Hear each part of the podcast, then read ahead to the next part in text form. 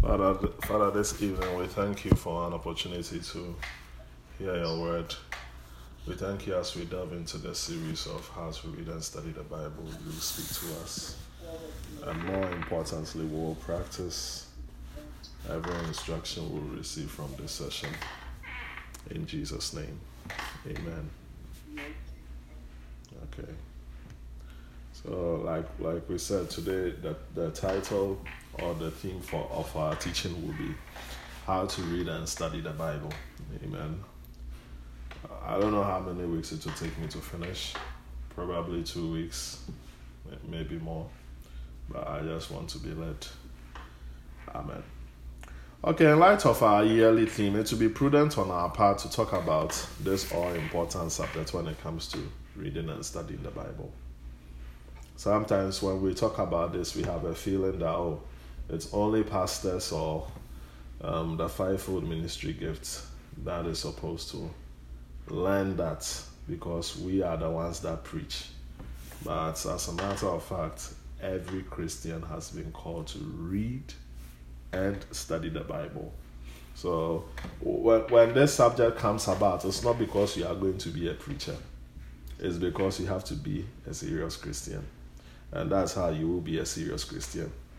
Now, the Bible explicitly lets us know that in the last days, how many of you know that we are in the last days? We've been in the last days since Acts chapter 2.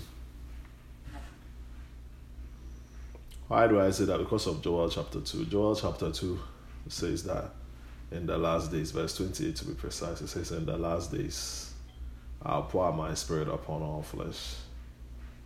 And it says that your sons and daughters shall prophesy, young men shall see visions, old men shall dream dreams. Now, when was the fulfillment of this prophecy? Acts chapter 2. When it was fulfilled, Peter called it the last day. So we've been in the last day since Acts chapter 2 till now. We are still in the last days. Amen. And mind you, God, He doesn't work by Gregorian calendar, January to December. God works by His own time. Amen. So we have been in the last days ever since. And one of the things that marks um, the era of the last days is that deceptions are abound.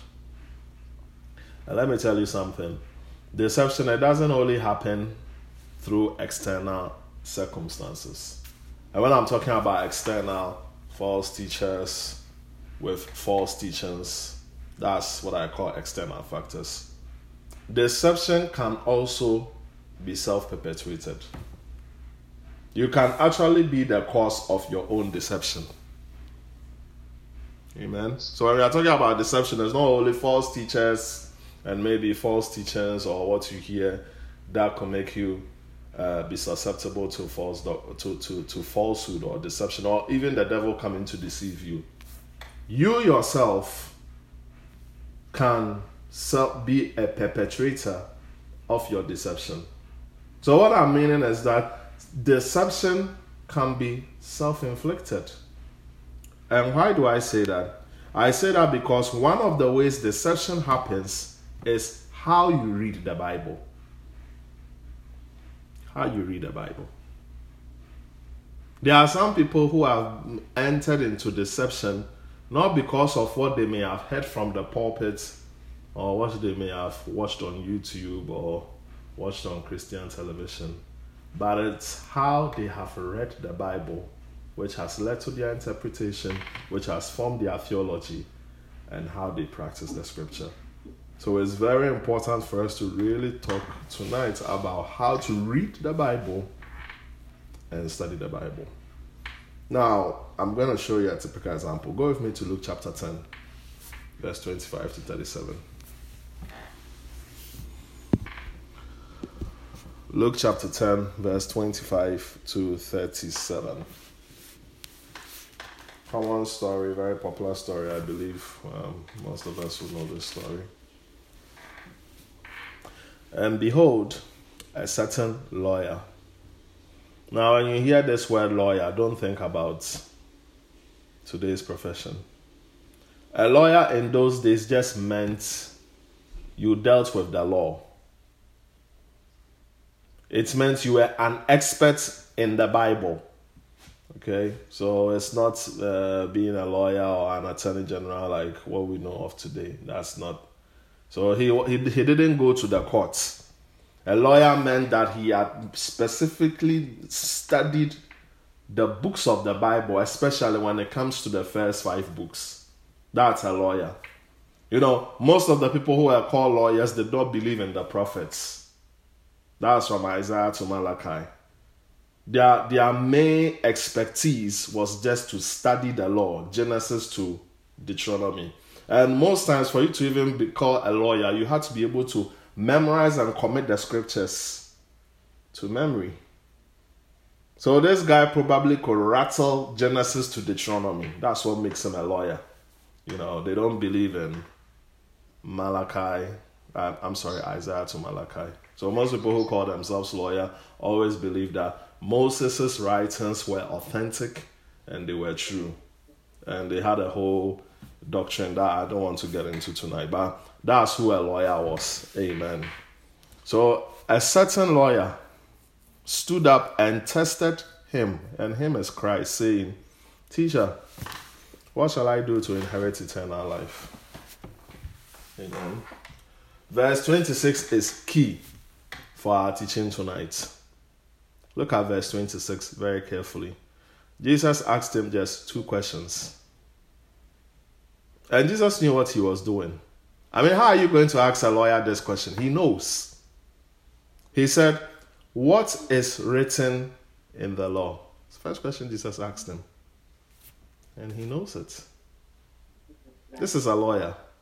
Memorize scriptures. He knows. What is written in the law? First question. And then number two, what is your reading of it? You get it? So Jesus didn't ask, how does he read? So that's another question he could have asked. What is written in the law? How does he read? When I ask you how does he read, I'm telling you to quote me exactly what is written. Jesus said, No. What is your reading? How do you read it? You see? That's a huge question. So Jesus, so the lawyer, of course he knows the scripture. He was quoting Deuteronomy. Because this scripture is in Deuteronomy. You shall love the Lord your God with all your heart, with all your soul, with all your strength, with all your mind, and your neighbor as yourself. So the lawyer knew his scripture. He quoted Deuteronomy. That's correct. I, I think Deuteronomy chapter 6. It should be there. Then Jesus said to him, You have answered rightly. Do this, and you will live. So Jesus said, Correct. You've answered it. That, that's all. Go and do it then. You've answered it rightly. Do this, and you will live. Right here, you even see a problem here. When you read the scriptures, the scriptures is not for mental stimulation or mental exercise. You read the scripture to live it.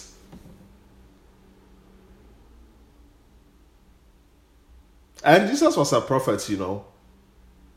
So I said, okay, you've answered it rightly.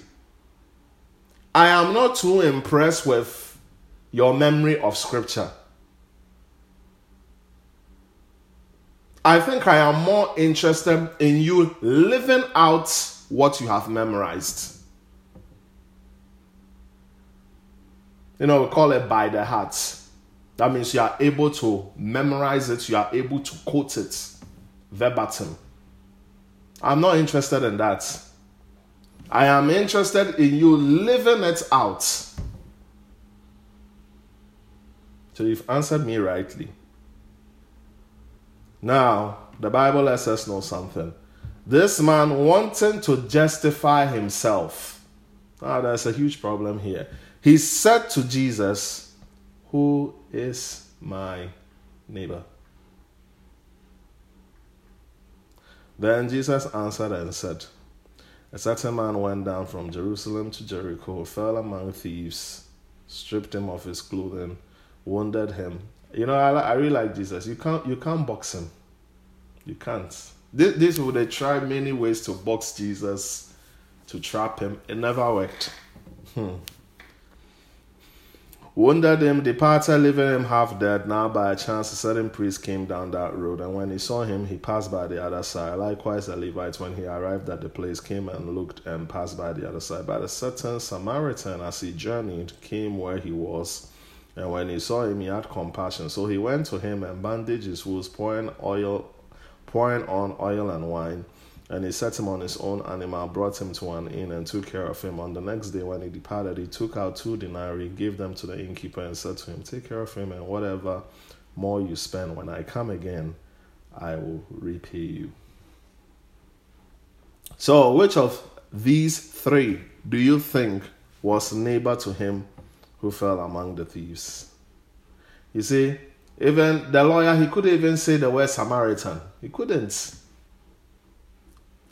Legend has it during those days when a Jew says Samaritan, he has to spit because they saw them as unclean. He said, He who showed mercy to him. He couldn't even say the word Samaritan. His bias was just showed. Then Jesus said to him, Okay, even if you don't mention the Samaritan, I still don't care. Go and do likewise.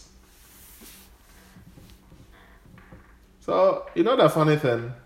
This man read the scriptures, this man memorized scriptures, yet he had hate in his heart towards his neighbor. He was deceived, even though he read the scriptures.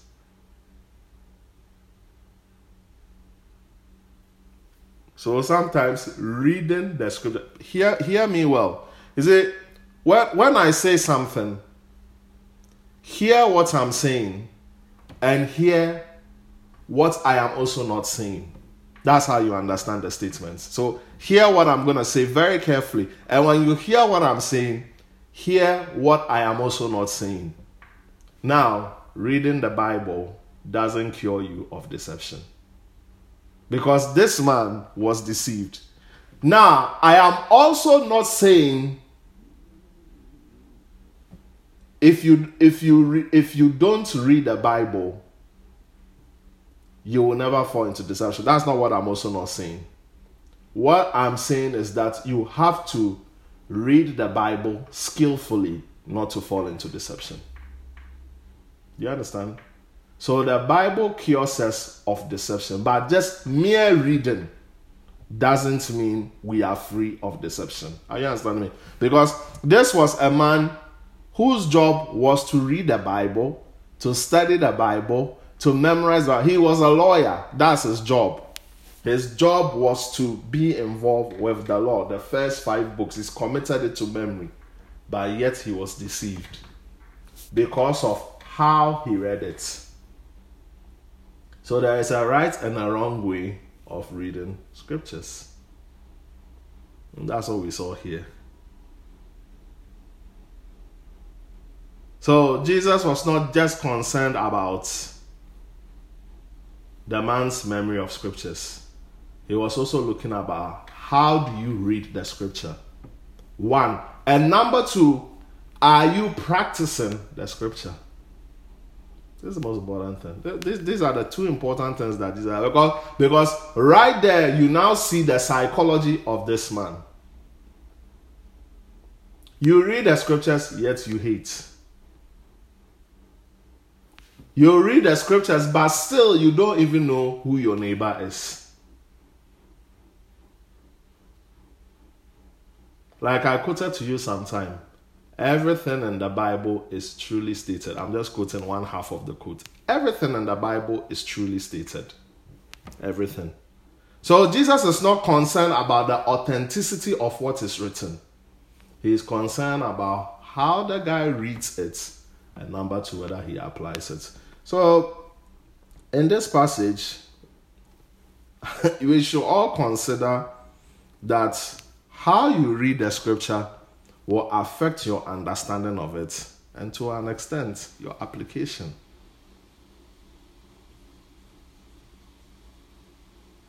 So there are some people who behave the way they, they behave because of how they understand the scripture.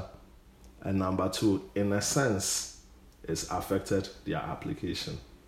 So if your understanding of the scripture is wrong, your application will be wrong.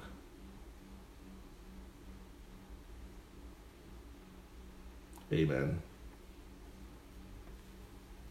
So, with this, there are two kinds of readers I want us to know. Two kinds of readers. The first reader is disloyal.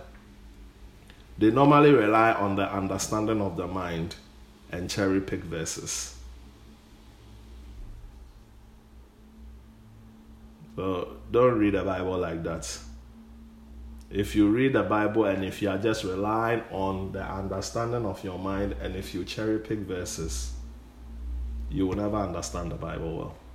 You will just be like this lawyer. Yeah, this lawyer, he cherry picked verses. Cherry picked verses. But if, if he was to follow the whole counsel of the law, the Bible even talks about loving strangers and showing love. But he just cherry picks what he wants. And even his understanding of that verse too was also wrong. And sometimes it, it abounds. You'll see people say, like, oh, uh, give your tithe. But I'm not under the law. Okay, that's correct. Yeah, they will be quoting, no weapon formed against me shall prosper. Is that also not in the law? Is that not in the Old Testament? So you see, they, they cherry pick verses.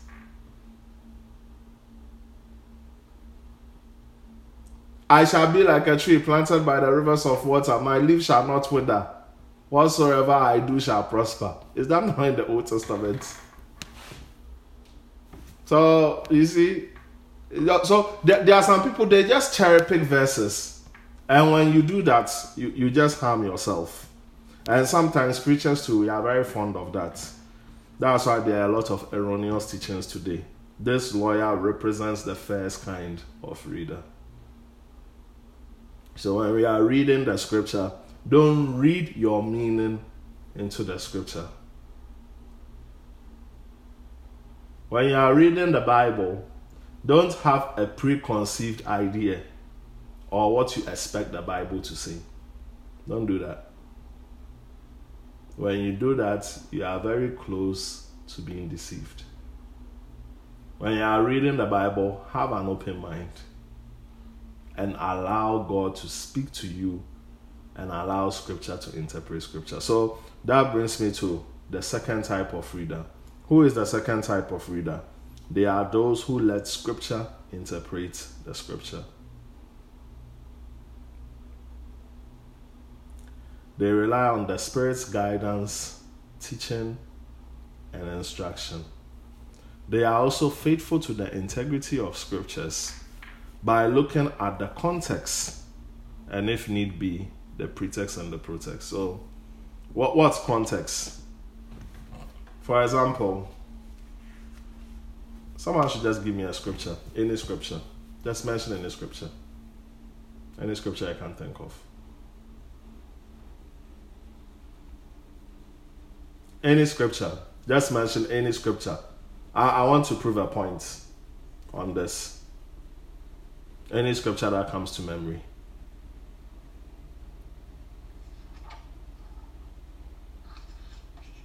Well, I know the thoughts that I think about you, are of good, not of evil. For I know the thoughts that I think of you, they are of good, but not of evil. Jeremiah chapter 29, verse 11. So that's the verse. Jeremiah 29, verse 11. For I know the thoughts that I think of you, not of evil, but not of good. So, what is context? Context means I look at the whole Jeremiah chapter 29. That's the context. Right? So now, if I want to understand, for I know the thoughts that I think of you, they are not of evil, but of good, um, um, uh, of a future and of a hope. Other version says to bring you to an expected end. You have to look at the whole chapter. That's Jeremiah chapter 29. That's context, right? So, what is pretext? Chapters 1 to 28. That is context, a uh, pretext. Do you all understand? I heard I froze, so let me repeat myself again. Pastor Robert just quoted a scripture. For I know the thoughts that I think towards you. Not evil, but of good. Jeremiah chapter 29, verse 11. So now, what is context? So now we are looking at three things context, pretext, protext. So, what's a context? A context is the whole chapter of Jeremiah 29. So now, if you want to understand verse 11 very well, you have to read chapter 29. You read the whole chapter. That's context. Do you understand? Now, what is pretext? Pretext is chapters 1 to 28. That's pretext. So, any scripture before chapter 29 is called pretext. What? protext? Protext is every chapter after chapter 29. Do you all understand? So now, if you really want to understand the Bible carefully, sometimes you have to consider these things. Sometimes you have to look at the context. So now, you don't just pick just one verse and you run with it. You have to look at the context. Look at it in its body. The whole of chapter 29 is called context. Now, all the chapters before chapter 29 is called pretext. And all the chapters after chapter 29 is called protext. Do you understand? So now if you want to understand the scriptures very well, sometimes you have to be able to consider that it's called being faithful to the integrity of scriptures. Because if you don't do that, your understanding could be very warped. And if your understanding is warped, it affects how you apply the scripture. Or even, let me even use the word misapply. Because sometimes you think you are applying the scriptures, but in effect, you are really misapplying the scriptures. Now, I want us to look at an example of a second Bible reader. So now we've looked at the first Bible reader, the lawyer. His reading of the scripture was wrong, his understanding of it was wrong, his application of it was wrong. That's why he had hate towards his neighbor to the point that he couldn't even mention the word Samaritan. Yet he could memorize the scriptures. Amen. So let's look at the second um, Bible uh, reader. We looked at this scripture on Sunday, so look at it with me again. Luke chapter 24, verse 27.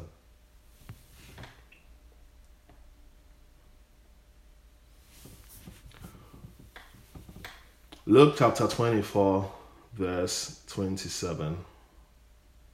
And beginning at Moses and all the prophets, he expounded to them in all the scriptures the things concerning himself. So, my key word here is expound.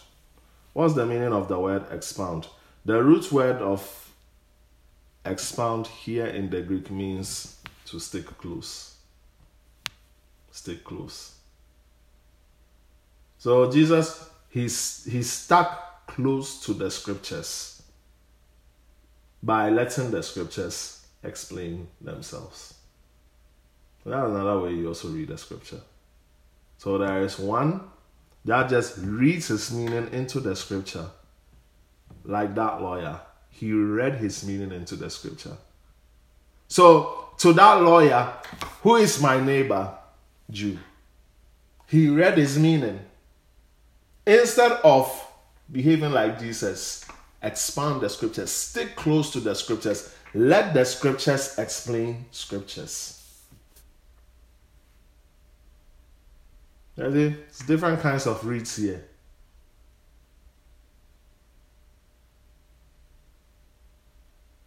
So, Jesus didn't rely on fanciful words or colorful allegories to explain the scriptures.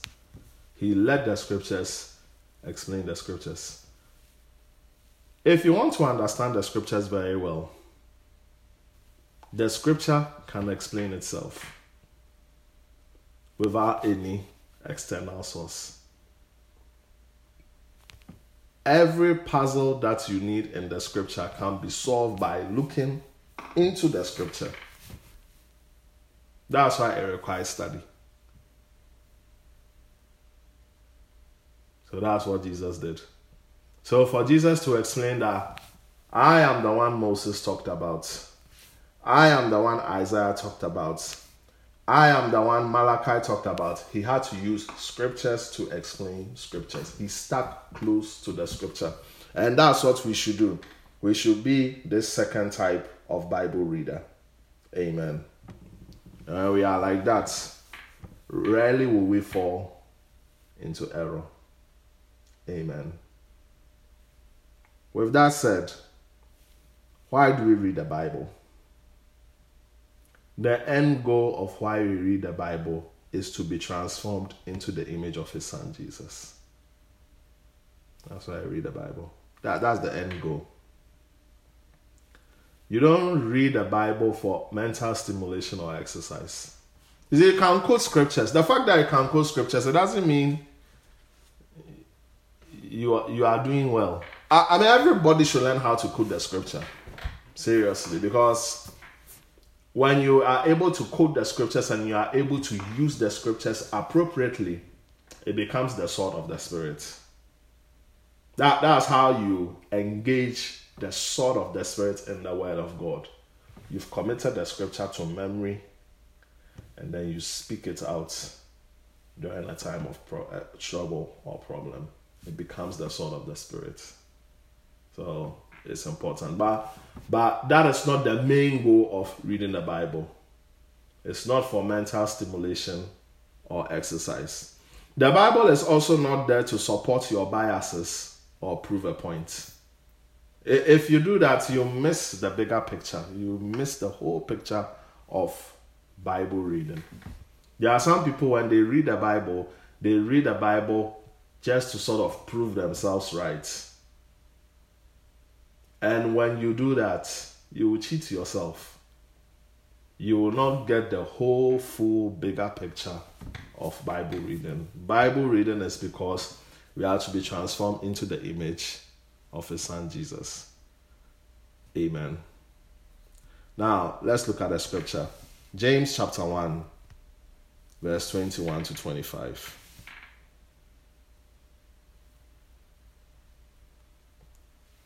James chapter 1, verse 21 to 25. Therefore, lay aside all filthiness and overflow of wickedness, and receive with meekness the implanted word, which is able to save your soul. You see? So, whenever you approach this Bible, read it with meekness humility. Yeah. So when you are reading it, don't come with a preconceived idea, a preconceived notion. I'm reading this to prove a point, or I'm reading this to support my bias. That's not receiving the word with meekness. Because truly, when you receive the word with meekness, the word will challenge you. Honestly, there are many times when I've read the word, it has challenged my thoughts. And I thank the Lord that when I approached it, I didn't approach it with, this is my fixed thoughts, and I'm going to read the word to support that fixed thought. The word ends up not becoming a blessing. Read it with a meek heart. Then you are able to receive the benefits of the word. When you read 2 Timothy chapter 3, we will come to that scripture. In one of the places, it says, The word of God corrects. Now, if you come with a preconceived notion, you will miss the correction part of the word. The word will not be able to correct you. It's a lot. Amen. So now look at it.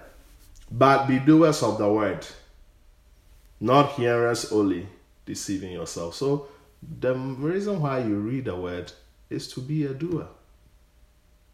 The reason why you read the word is to be a doer. You read on forgiveness so that you will practice forgiveness. You don't read on forgiveness because you have to preach on forgiveness or share it with your neighbor. You read on forgiveness because you will have to practice forgiveness first. It has to be seen in your life first. Then you can share it with other people.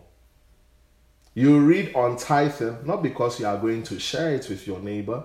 You read on tithing so that you will practice it first. It is seen in your life first, then you can share it with other people. You read on marriage because you have to see it first in your life before you share it with other people. You understand? So, when we read the Word of God, the end goal is to be transformed into the image of His Son Jesus. How are we going to be transformed into the image of His Son Jesus? Is by doing the Word. That's the exercise. The more you do the Word, the more you are building your image, building your identity, building your faith muscle, building yourself into the image of His Son Jesus. So we should not reduce the Bible to mental stimulation. We are just quoting it. And it's good to quote scriptures. I'm all for quoting scriptures. Quote it, quote it. That is how you engage the sword of the spirit in spiritual warfare. You are able to quote the scripture to meet that need. Amen. For if anyone is a hearer of the word and not a doer, he is like a man observing his natural face in a mirror, for he observes himself, goes away, and immediately forgets what kind of man he was. That would be very strange, right? You look at yourself in the mirror, you move away from the mirror, then you forget what kind of person you are. That's what the Bible says. Whenever we hear the word and we don't do the word, it's like someone who looks at himself in a mirror and forgets what kind of person he is. You look in the mirror, you saw that you've dressed yellow tie, white shirt, and then you leave you you just move away from the mirror. You've forgotten what what kind of person you look like or how composed you were when you approached the mirror. It says, But he who looks into the perfect law of liberty continues in it and is not a forgetful hearer, but a doer of the word. This one, this one, not everybody, this one, the one who does the word, he will be blessed in what he does. So there is a blessing that follows becoming an active hearer of the word. So there are two kinds of hearers. There are passive hearers. A passive hearer is one that hears the word of God, gives mental assent to the word, and it ends there. You are a passive hearer. An active hearer is one that hears the word and he has an intent of obeying and practically applying the word to his life to see fruits and see results in his life. Amen. So we have to be active hearers of the word and not passive hearers. And, and for that to happen, it all goes back to how you read the Bible. So when I'm talking about how you read the Bible, I'm not addressing literacy or illiteracy point of view. Talk about how you read the Bible. We are talking about the mindset, the attitude by which you approach the word. How do you read it? Jesus looked at this lawyer. You know, those days lawyers were very intimidating. They knew the scriptures. They could quote it left and right. But when Jesus saw somebody who could perhaps display such mental prowess of the scripture, he wasn't intimidated. And then, plus, to even ask you a question, you even feel intimidated. But Jesus was not intimidated by the lawyer. He just said, okay, what is written in it? You know, it's almost like even offensive to even ask a question to a lawyer like that. It's very offensive because he knows. Then Jesus asked, What is your reading? You see, he could have asked it differently. How does he read? Or what is the reading? You see, I could say, how does it read? Or what is the reading of it? That's one thing. But Jesus would say, what is your reading? Your. How do you read it? And when Jesus explained the story, his biases showed. Even though you have memorized it, you read it wrongly. And because of how you read it, it has affected how you understand the scripture and perhaps how you will apply or misapply the scripture. And that's why I'm saying that if you don't read the word of God well, how you read the word can let you be in deception. A typical example is KKK. Have you ever known KKK, right? The Ku Klux Klan. Have you ever read their vision, their creed? Everything is biblically supported. Do you know that they use scriptures for everything? Yeah. They use scriptures for everything. They claim they are professing Christians. So, why the hate? It's because of how they read the scripture. Every scripture that they have quoted is truly stated in the Bible, but it is not a statement of truth. Now, that is the next statement of the quotes. It is not a statement of truth. It is truly stated, but it is not a statement of truth. Everything that they do has a scripture. Inter- they don't support interracial marriage, they have a scripture. They don't believe they should love visitors, they have a scripture.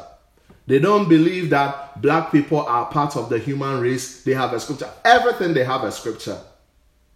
They are not a bunch of heathens. They believe in the Bible.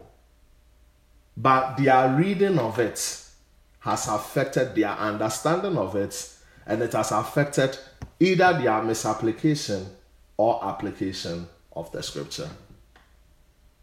So it comes back to reading. How you read the Bible is very important. So those people they are deceived. So you see why I'm saying what I'm saying. That's why I'm saying that if you want to understand the statement, listen to what I'm saying and listen to what I am not saying. If you don't read the Bible well, you can be deceived. I am also not saying reading the Bible doesn't cure you of deception. Are you understanding me? So try and understand these two words carefully. Because KKK is a typical example. They are deceived, but they read the Bible. But when you read the Bible carefully, the Bible can deliver you out of deception. Do you understand? All right. So, right from James chapter 1, verse 21 to 25, we have realized that Read the Bible with the intent to apply it first before sharing. Every believer is supposed to share the gospel. We've all been called to share the gospel. But have the intent that I'll read the Bible to apply it first before I share it. Let me share a scripture with you in 2 Timothy chapter 2, verse 6 to 7. 2 Timothy chapter 2, verse 6 to 7.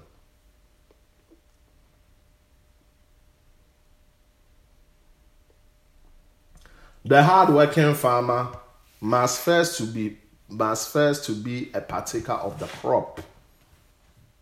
He must eat of the crops first. Consider what I say, and may the Lord give you understanding in all things. Now, if you look at this scripture very carefully, Apostle Paul was talking to Timothy, and he told Timothy that the Christian minister can be likened to three things. He first talked about a soldier. Do not be entangled with the affairs of this life. Uh, if you are enlisted, you are to please the master only. Then Apostle Paul went on to talk about an athlete. So when you become an athlete, that is using euphemism just to talk about a minister. You you compete by the rules. If you don't compete by the rules, you become disqualified. Then he talks about a farmer. So a Christian minister is also likened to a farmer. But why is he a farmer? He's a farmer because he has to first partake of the crops. So, when you read the Bible, you have to first and foremost eat the food or the blessings that come from the word first before you share it with other people. That's what that really means. When you're a farmer, be first a partaker of the crop before you sell it to other people. How are you going to sell me your pineapple from a pineapple farm when you yourself have not partaken of the pineapple first? How are you going to share the word of God to me, talking to me about the efficacy of prayer when you yourself don't pray? You have to be a partaker of the crop first before you share it to other people.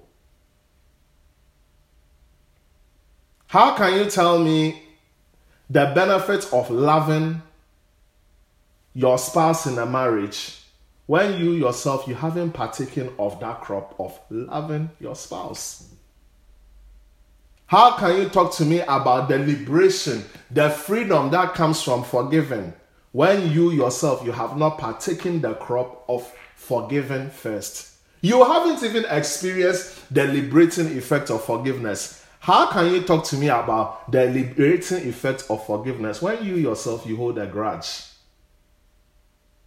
So we when we read the Bible, we have to be the first partakers of the blessing, the crop, the fruits, everything we experience first before we share it with other people. Because when we do that, our witness becomes more powerful and effective. But when you are just going to talk from just a mere mental assent, just a mere fact of knowledge and mental stipulation, the word does not become a blessing. And that's why there are different kinds of preachers. You can see some preachers that can preach, and it's powerful because it's coming out of conviction. Do you know why it's coming out of conviction? You can see that this preacher lives the word. And there are other preachers too, they can preach it it may sound interesting, but it's not powerful. Because everything he's saying is just mental stimulation. It's mental exercise. It's something that he's just given mental assent to, but he doesn't practice and apply the word himself. So it doesn't have convicting power, but it has some interest. Yeah, I'm interested, I'm stimulated, I'm awed by your oratorial skills, but I am not convicted. There are people who are convicted can only be because the preacher who is preaching it has first lived it. And when he lives it, he's talking from a point of conviction that makes the word powerful. So, ladies and gentlemen, may we not be salesmen. May for real, for real Christians. Have you ever gone to some of these um, car dealers? They will advertise the car until you ask them, What car do you drive? Well, I always ask that question. Get an Audi, it has this, it has that, can explain everything about an Audi. But he doesn't drive an Audi. Why are you advertising a product to me that you yourself don't believe in it? They can explain everything to you about a Honda until you ask them, What car do you drive? I drive a Mac. You drive a Mac, but you are telling me to buy a Honda, you know, because you work at the Honda showroom. You know, so it, it, can, it can be quite funny. So, may we not be salesmen, may we be for real, for real Christians. We should learn how to talk from a point of conviction than just giving mental assent. My former president, that's Ghana. I remember one time there was a viral clip. I, I really laughed my head off. I said, You people, you have to respect preachers. He was reading his speech, you know, and then he just lost one of his pages. He couldn't read the speech again. He couldn't read it.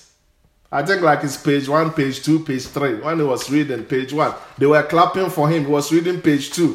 When he read, sir, my speech is missing. I can't find my papers, you know. So everything he's saying, that means he's not saying it from the heart.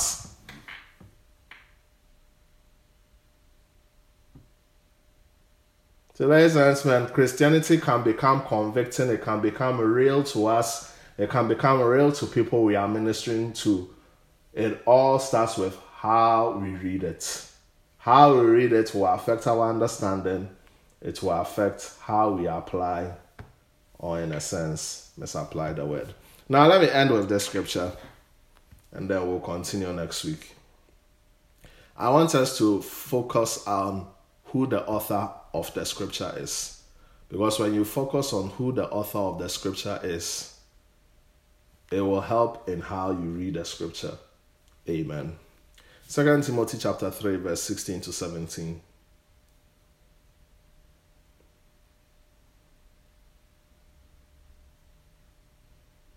All scripture is given by inspiration of God.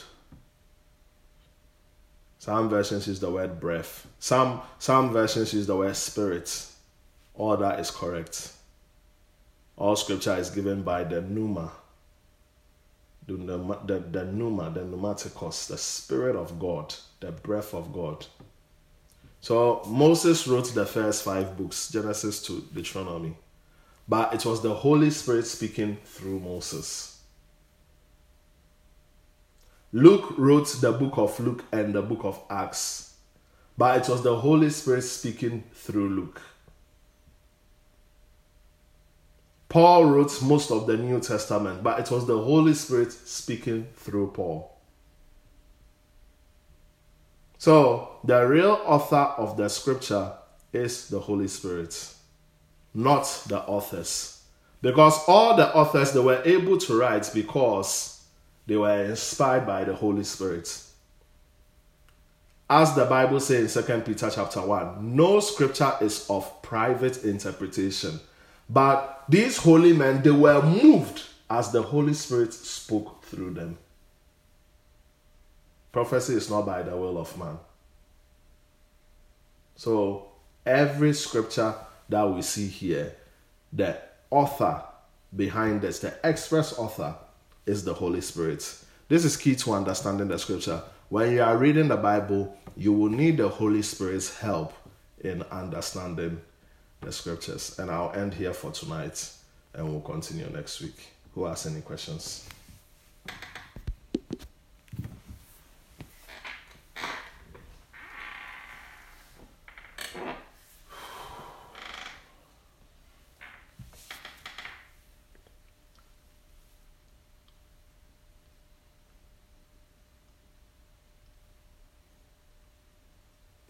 You can all unmute yourselves. If you have any question, you can ask. If not, what have you learned tonight?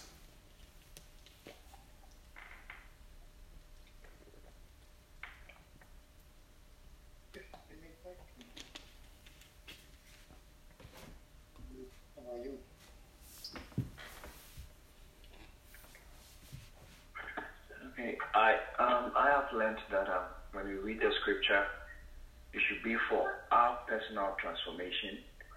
Um, and we should seek to practice it first. That should be our first objective. That should be the main reason why we study the Bible. So when we read the Bible first, we have to, it has to be our, um, at the back of our mind that we have to practice what we are reading. We read it just because we want to tell others, then we have to read it. We have to allow the Bible to change our lives first. Amen. Allow the Bible to change your life first. Before you preach on forgiveness, make sure you practice forgiveness.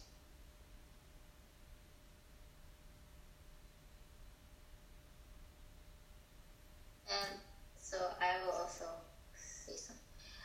Uh, I, uh, I I enjoyed it. I think um, I just uh, enjoyed the uh, explanation of um, the basically using the integrity of the word um, so that we can understand what Scripture's saying. Um, and then the other part that I, um, I thought was really good that you went through was um,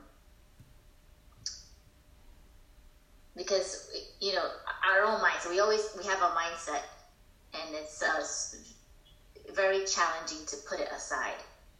when we study scripture. But when we are reading the Bible and we're reading scripture, the best way that we can receive what God is saying is to basically put that on the shelf, on the side. Um, and I thought that was a good, um, a very good statement, something that we need to make sure we are practicing when we're studying the Bible. Even, even like maybe, because I know it's happened to me, like um, I read a scripture and maybe I uh, somebody taught it to me or I learned a, a, a, a, preaching and I'm reading the scripture, but I'm reading the scripture with that teaching in mind rather than just letting it speak to me. And I realize when I let it speak to me, I get more from it than what I learned the first time around. Does that make sense? Yes. Yeah. And I thought that was a really important statement. And that's, I guess, what I picked, picked from. Amen. And for me, when we are talking about deception, are always talking about false teachers, false teachers, correct. But you yourself can be a self perpetrator of your own deception because of how you read it. Amen. So for me, I think that's very powerful. So God should really have mercy on us. In as much as we have to beware of false teachings, beware of your reading into scripture or your reading of scripture. How do you read it? How you read it is very important. It will shape how you understand the scripture and it will inform your application or misapplication. Ku Klux Klan is one.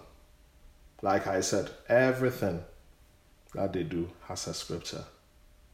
But they further wrong. So perhaps when they are reading, they are like, I want to read the Bible to find out what the Bible has to say to justify my points in not liking a black man, not liking other races, not liking terrorists. And they'll get all the scriptures. But doesn't mean they are reading it right. So put what you have on the shelf and then approach the Bible with an open mind. So I'm always shocked when I read the Bible. I'm like, oh my God, why did I interpret it like this the first time? I don't know whether it's happened to you, but it's happened to me many times. I'm I'm constantly and always editing my messages. Constantly, always editing my message. Man, I preached it like this, but there's no what. Like you are always constantly editing because you have to read the Bible with an open mind. Oh my God, I thought it meant this I thought that could be wrong. And be faithful to the integrity of scriptures like Jesus.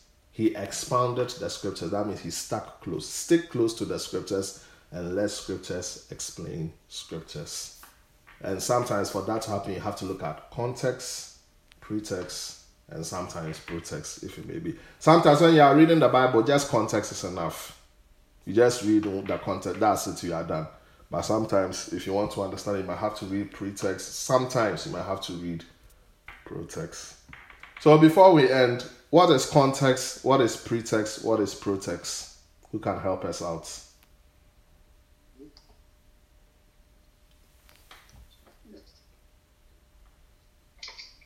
We have one minute on the clock, so can someone be snappy yeah. with an answer? Yeah.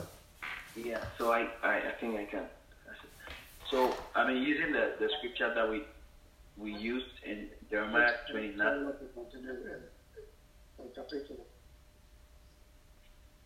Pastor, you can talk. Okay, so using the scripture we use in Jeremiah, uh, Jeremiah 29, it said um, the pretext is everything that um, from let's say from chapter 1 to chapter 28. Those are the pretext, and the context is the chapter 29 that we quoted. We're using for the example the protest is after um, chapter 29. Everything that comes after that is the protest. protext. Amen. All right. It's 8 o'clock. Let's pray that our reading of scripture will be accurate and we'll always rely on the Holy Spirit. Just pray in the next one minute. Father, thank you. We come before you, O Lord. In this year of knowing Christ, Lord, we want to know you through the scriptures, but help us, Lord, that we'll read the scriptures accurately, Lord. We'll read it aright, oh Lord. We pray that due to how we read it, may we understand it correctly, and how we understand it, may we be able to apply it. That indeed we will be the hardworking farmer that will become the first partaker of its crops and Father, as we read the Word of God and as the Word of God transforms and changes our lives, Lord, out of that conviction, may we also share it with other people that will experience the same conviction in the name of Jesus. Thank you, Lord. We give you praise. We just love you. We thank you for the liberating power of your word. Help us to receive your word with meekness, the implanted word of faith, of, of your word, Lord, of faith, Lord. We give you praise. We thank you that as we put the word of God to memory and put it into our hearts, it will yield forth many dividends. In Jesus' name. Amen. Amen. All right. God bless you guys. Good night. Enjoy the rest of your week. Saturday, we are praying 7 to 8. Amen. See you Saturday morning. God bless you. Good night. Good night. God bless you.